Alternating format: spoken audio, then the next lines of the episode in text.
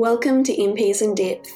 Usually, when we see our representatives on TV or hear them on the radio, all we're really getting insight into is the party line.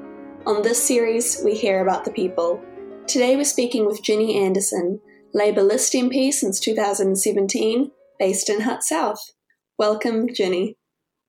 Thank you.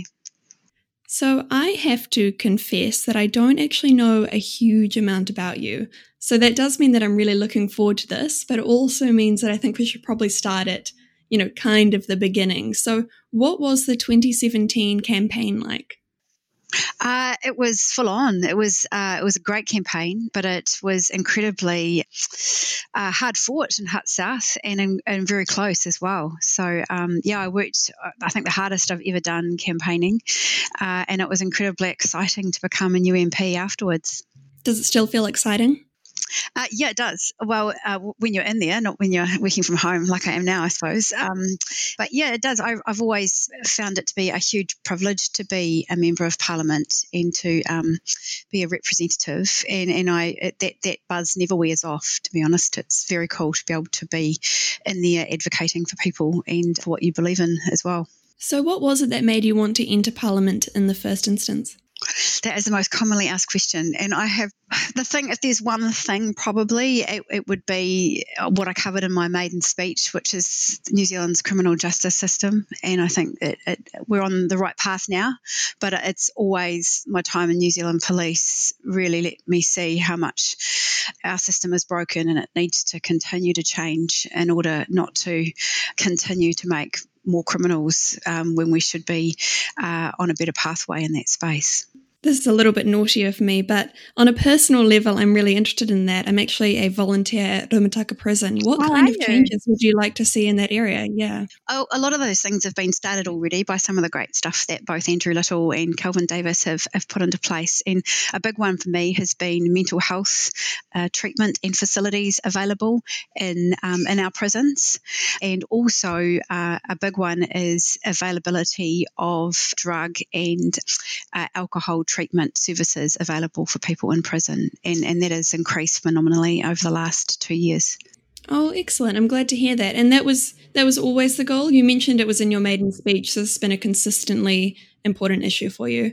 Yeah, I've always been really interested in particularly how Maori are impacted by the criminal justice system, and there's um, there's some some really, you know, shocking statistics in that space in terms of reoffending rates, and I think that we have to look at how that's what does that say about our system, and how can we continue to do better.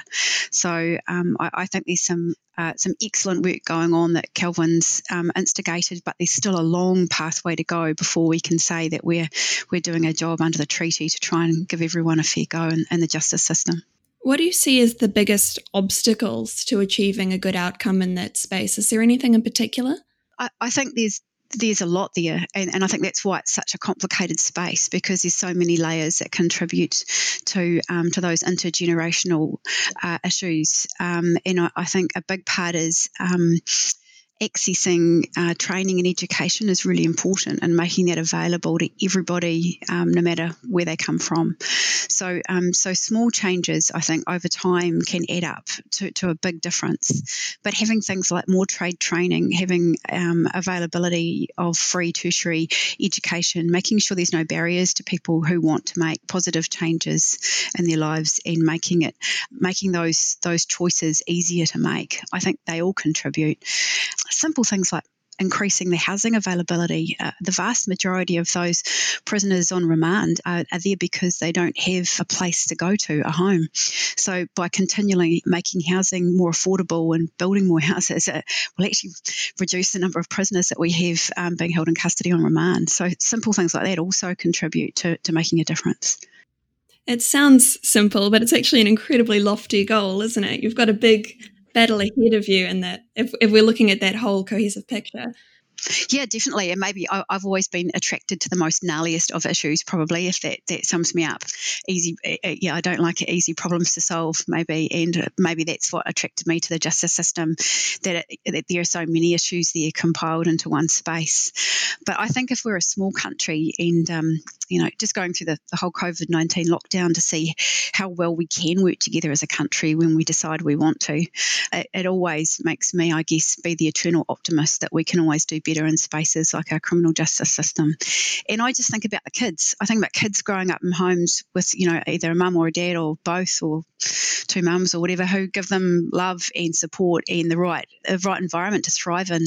And and I think um, we owe it to the next generation to do the best possible in that space that we can. That's that's brilliant. So if we step away from particular policy issues that you're interested in and actually just look at the kind of general principles you're interested in, how do you identify? I could give you an example. I had a chat with Chris Bishop recently who gave me this incredibly staunch defense of market liberalism. How would you sort of phrase your own beliefs? Oh, that's interesting because I remember seeing him um, saying that he laughed at was it was it libertarian principles or something liberalism. He said that that was jargon or something and something I was watching recently, which he got. It was interesting. But um, oh, look, I'm a socialist. I've always I'm a, a strong socialist. I believe in um, uh, and that there's more good in um, people coming together and strength in numbers. And and I guess the, my philosophy in, is really encapsulated in, in a Maori prov, proverb, and I'll try and say it correctly. It's um, e hara taku toa e te toa takitahi he toa takitini, which is that basically you, you, know you do better in a group than you do on your own. Um, and look, I've come from a strong background, family background that was staunch in unionism. My great uncle Bill Andersen was not just a unionist, but sort of head of the Socialist Unity Party, which was I think Labor would look too light for him. So, so yes, look, I've never hid from the fact that I come from a strong left background, and I'm I'm proud of that. Labor almost sounds too light for you using that kind of language. I don't think many people in the Labor Party would actually come out and say, "Listen, I'm a socialist." Do you find yourself at the hard left of your party? No, not at all. I think there's a lot of good socialists in there. I think that's what sticks us together so well. And that's what having great principles, you know, like having free education, making sure our hospitals are funded properly, giving people access to mental health, building more state houses than ever government has done before. I think we've got a good, strong bunch of socialists in there, and I'm, I'm proud to be with them. Oh, good to hear it. So, do you think you personally have done justice to that kind of socialist movement during your? You've only had a couple of years, in fairness, but do you think you're doing the socialist justice cause I, justice rather? Well, I, I, think working as in your electorate every day, you know, the work I've been doing around COVID nineteen, just to help people get food or accommodation or access to care for their kids with autism, doing those sorts of things each day that help people and give people a bit of faith in each other and enable them to get on with their lives. Yes, I do. I feel I do that every day, and I, I like doing that. That must be an excellent feeling. What about the Labour Party in general? Are you, you know, a staunch defender of everything they've done effectively during this term? Uh, that's a big question. it is a big question. I, will narrow it When you when you look at those broad principles, are they in line with what you've seen this government achieve? Yeah, totally. Yeah, totally. Look, I, I have probably issues with the the, the, the sell off of state assets back in the eighties. I don't, I wasn't that, that cool with that at all. Um, but under this Labor government, I, I have absolutely no no problem at, at, at, at being part of that brand. Excellent. So, what's brought you here? And I mean that sort of what are the life experiences that have shaped these kinds of beliefs for you? You mentioned your family earlier. Um, probably the biggest one I would say is I travelled around quite a lot as a kid. Um, I didn't sort of stay put. I went to nine different primary schools. And that was because my parents were teachers in rural New Zealand. And I always kind of remember as a small person, not, not really knowing, um, having kids come round to our house and I can remember them coming to visit my mum or dad and I can remember particularly mum being a bit tearful but in a good way and I couldn't quite understand why she was crying but sort of happy. And it took me a while to figure out when I was older that they were children who had gone to uni or who had got a job and they were coming back to thank my mum or dad for for changing their life in, in one way or another and, and giving them a chance to make a bit better of themselves when previously they probably didn't have someone to give them that extra bit of confidence or time. And so I guess that formed in me a bit of a a bit of a trust in humans um, that if, if people are given the right circumstances, the right love and encouragement and opportunity, then more often than not, they take them up.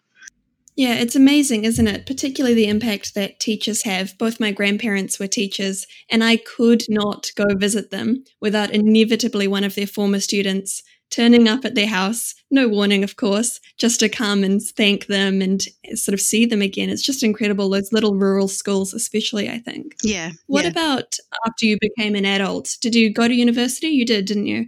Yeah, I went to Canterbury University and I did a, a master's in um, Te Reo Māori and um, political science. And I did my master's on the Ngai Tahu settlement, which had sort of, I'd, I'd grown up and around that happening.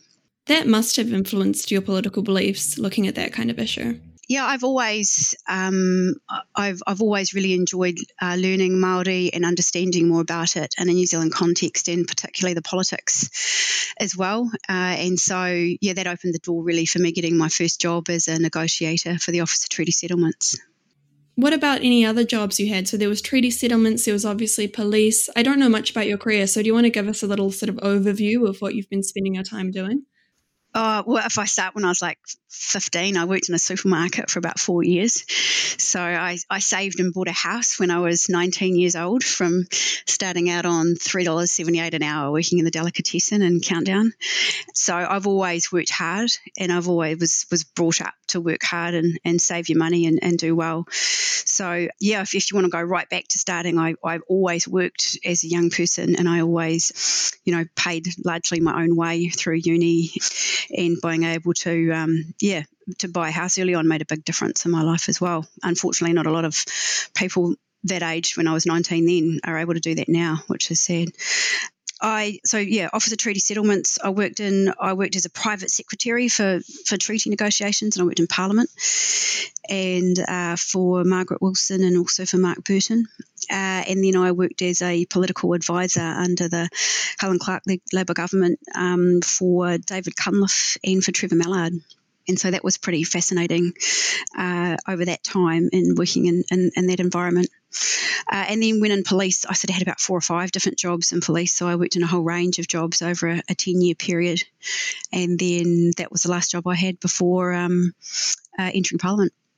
I was planning on asking you, you know, coming from that background, did anything surprise you once you did enter Parliament? But it sounds like you must have kind of known your way around by that point, knew exactly what you were getting into. Is that correct?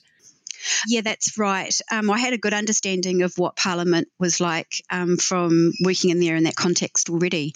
So yeah, I, it was funny. Probably I went in there thinking I might I might be interested in being a, an MP. I'll go check it out. And um, after being in there for sort of three or four years, I came away thinking, no, I, don't reckon I can do it. I, I, just think it's you know it's too cutthroat or too hard or too brutal in that environment. But ten years in the public service under under National changed my mind.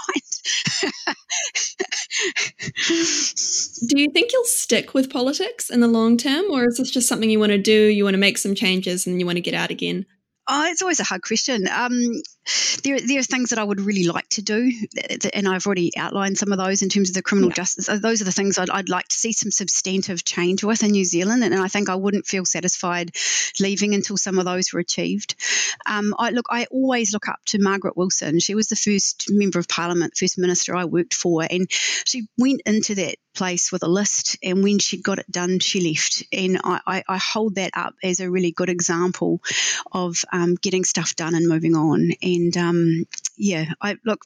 You don't know what's going to happen. It's depending upon the, the good people of New Zealand and how they vote determines my future. And and I, I leave it to them and work my hardest to, in the hope that you continue to get that mandate again. But um, I think it's important to have a focus on what you're there to achieve, and I think that makes you far more productive while you're in there. Do you think, generally speaking, all your colleagues, and I mean that across party lines, do you, do you have faith that the MPs of New Zealand are in there to tick the boxes to get the things done and then leaving again? Or do you worry that some of your peers are kind of career politicians in the worst possible sense of the phrase? oh, look, it's hard. You know, there's a, you know, you've got a lot of different people in there from a lot of different backgrounds. I do believe that everyone is in there to make New Zealand a better place. And we might come from that in, in different perspectives. You might believe for different reasons, whether they are your political philosophies or your background. Um, so I do think there's a general sense that people are there to make New Zealand better. Whether or not they are doing that or not is probably for New Zealanders to determine whether they think that that's what's happening. I've seen people too be there for short periods of time, achieve a lot, and then there's people that have been there for a huge number of years. Just because someone's been there for a long time doesn't mean they don't still add value. Some of those um, MPs that have been around for a couple of decades actually provide some really good institutional knowledge for new MPs, and they're good resources for new people like me to go to and, and ask how you do things things. And um, they also provide. Do you have a bit of a mentor in Parliament? Uh, yeah, to have a couple, yeah. Whether they're in Parliament or outside, I've got probably MPs in and out who both are good people for a touchstone for advice. I think that's that's incredibly important. Um, but what I was going to add is like the stories. They've got f- fantastic stories, you know, and people like whether it's Gerry Brownlee, Trevor Mallard, or Nick Smith, you know, Winston Peters. They've got amazing stories from New Zealand's history that they're able to recall, and and I think it's important that new MPs are aware of the history that they're part of as well. Do you have any favourite stories from your time in Parliament? Oh, do I tell you? Oh, I don't know. Yeah, probably, but I don't know if I'm willing to share them. Some of them are probably a bit funny. Probably just, uh, I think things like seeing how the news is made. That's always fascinating. Like you, you yeah, being on the inside. The. Yeah, so, so, kind of seeing something start and thinking, oh, I reckon that might be on the front page tomorrow. That's looking like it's a big one, and seeing how something develops and watching its shape as different comments are made and the layers are put upon it, and to see how that that is turned into news. I think that's fascinating. That's always what got me interested in seeing how that develops. Probably other things I shouldn't say that I do, I will. When I was um, working in there in uh, election time, when you're a non-political appointee appointee, there's not a lot to do over an election time. So there was some pretty funny ways of amusing people's uh, atten- attention over those times when basically the beehive empties out over the election period. I, I can imagine. So there's some after- cheer surfing in the in the core of the beehive, which I had nothing to do with, of course. Of course, no, I trust you. I trust you. There's roller kind of cheers. You can roll kind of surf on those. Yeah. Once you do, once you've done enough, you're ready to to move on. Where do you think you'll head to? Is it back to the public service? Uh, look, I, I, don't know. I'm always happy to go back there. I enjoyed my time as a public servant, and if they if they still want me, I'd, I'd always like it. Um, personally, I've always quite wanted to work in another country, um, whether that would be as an NGO or doing some voluntary work. I don't mind, but uh, that that's something that um, I've always thought is on my list of things to take um, my husband and my kids and, and, and go somewhere else and um, and help out in another country and sort of put your skills to use in a place where where they they're, they're needed. Uh, maybe more than New Zealand, even. Yeah, well, I was about to say, speaking of your children, I understand you have four. I do. How could you possibly balance that with politics? How do you manage that? And, well, and you should also be asking, how do I do that right now from home while they're inside? for four weeks. Um, so uh, look, you just do it. You know, you make do. They're good kids, and um, look, I was I was lucky enough that my husband worked, um, and I took a whole year off each of the, the, the two that I, have got two stepchildren and two of two of my own, uh, and I had a whole year with each of my kids. And so I think when you have that really good connection and you stay in touch and you you you can continue to engage all the time, even though you might be away for a couple of days. I think that means that you have a good sense of where they're at and you continue that bond, and, and that's always been important for me. So, what does a regular day outside of isolation look like for you? Well, it's very different whether you're in Parliament or not. So Mondays and Fridays in the electorate are very busy, and you're dealing with either people that come into my office in Petone or Wainui and dealing with housing or uh, employment or immigration, ACC, you name it, anything that someone wants some help with or some advice, um, I can be working and doing that. I try and uh, drop my kids off and pick them up on Mondays and Fridays from school and take them to things like gymnastics or swimming. So I try and fit those things in whenever I can, um, and I usually do that. Uh, and then there's lots of community events that you'd attend typically as well. But a Parliament Day is is a lot different, and I think that's what's quite nice. You can um, you have a really a contrast in terms of what your job offers. And Parliament is is probably the complete antithesis to working in the electorate. It's far more structured, and you know you're required to sit for long times in select committee, to do large amounts of reading, to be in the House, to speak on bills, to um, be in meetings, um, and to learn about the legislative process and how best you know you participate as a member of parliament to make that work. And uh, and being in government probably has been a good thing for me because I worked as a public servant. And so I think those skills of knowing how legislation works and how to make things flow well uh, assists very well when you're a backbencher in government. It sounds very busy, to be honest. Do you get much of a weekend? No, I don't. I'm sorry to hear that. no, but that's all right. I like my job and I like my life, so I'm okay with that. Good, good. Well, I was going to ask you what are your favorite places and things in Hutt South, but I can't imagine you get. I suppose there'd be community events and things, but it doesn't sound like you get much time to go out for dinner or what have you. Oh, you still do. Yeah, we try and go out on a Friday night. Down Jackson Street, some um, amazing restaurants in Petone. And so, yeah, regular Friday night for us is, um, you know, to pick the kids up and go somewhere cheap and cheerful for, for tea and enjoy going out. We live up in Belmont in the bush, so lots of lovely bushwalks around Belmont Regional Park. So we do that regularly probably just going down to the beach, going down to Petone Beach. We're all missing doing that a bit in lockdown, and being able to go somewhere for a coffee and watch watch the kids play and have a walk on the beach. Just simple, easy stuff like that, really. No, um, Petone in particular is just a lovely area. That beach is wonderful. So let's wrap this up on a on a very light-hearted note. I've got a few quick questions in front of me. Number one, do you have any nicknames? Oh, well, I suppose Ginny is kind of because uh, I'm Virginia. So, uh, no, not really. Oh, there's probably so yeah. Uh, I'm quite short, so there's kind of like any any sort of derogatory terms about my height are, are general nicknames. Um, but no, not really. I'm sorry. No, no, forgiven. Do you have any tattoos? No, I don't. I don't. I'm quite proud of that in West. I've got none. I've been very close a couple of times, and I have got one in on mind, but I've never done it yet. I might yet. Plenty of time, Ginny. Um, what was the first elected office you ran for, and how did it go? Oh, head girl, does that count? I think there was some voting somewhere in there. It was a while yeah. ago. Yeah, I was head girl of Avonside Girls High School. Oh, so it went um, well. Yeah, yeah, I did. Yeah, it went well. I enjoyed it. It was really good. Yeah, so he'd he'd girl of Avonside. Um, and the principal at the time was Marion Hobbs. And um, she kind of got me a bit interested in politics, I'd have to say. Yeah, Marion Hobbs would get you interested in politics. Lucky you. Um, speaking of your teenage self, what would you tell 15 year old you about getting into politics? about getting into politics. Um, I, I, never got involved that early, so I, I, guess I'm pretty happy where I landed. I don't know if I'd change, you know, I don't have any regrets in that space. I didn't get involved in student politics, and I don't think I'd change that. I think it's important to have a good think about where you're going before you jump in, and and I definitely did do that. So. I, I always had an interest, and I, I waited a good while before I had life experience because I felt like I wanted to offer something back before being involved. I wanted to come to the table with some experience or some tools. So, uh, to be honest, I don't think I'd change it.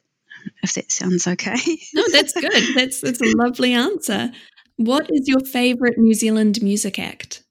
Ah, oh, the Mutton Birds. I am a huge Don McGlashan fan. So I grew up listening to the Mutton Birds and I, I can listen to his music again and again. And I, it's like poetry. I just, I love the instruments. I love the lyrics. I think they're wonderful.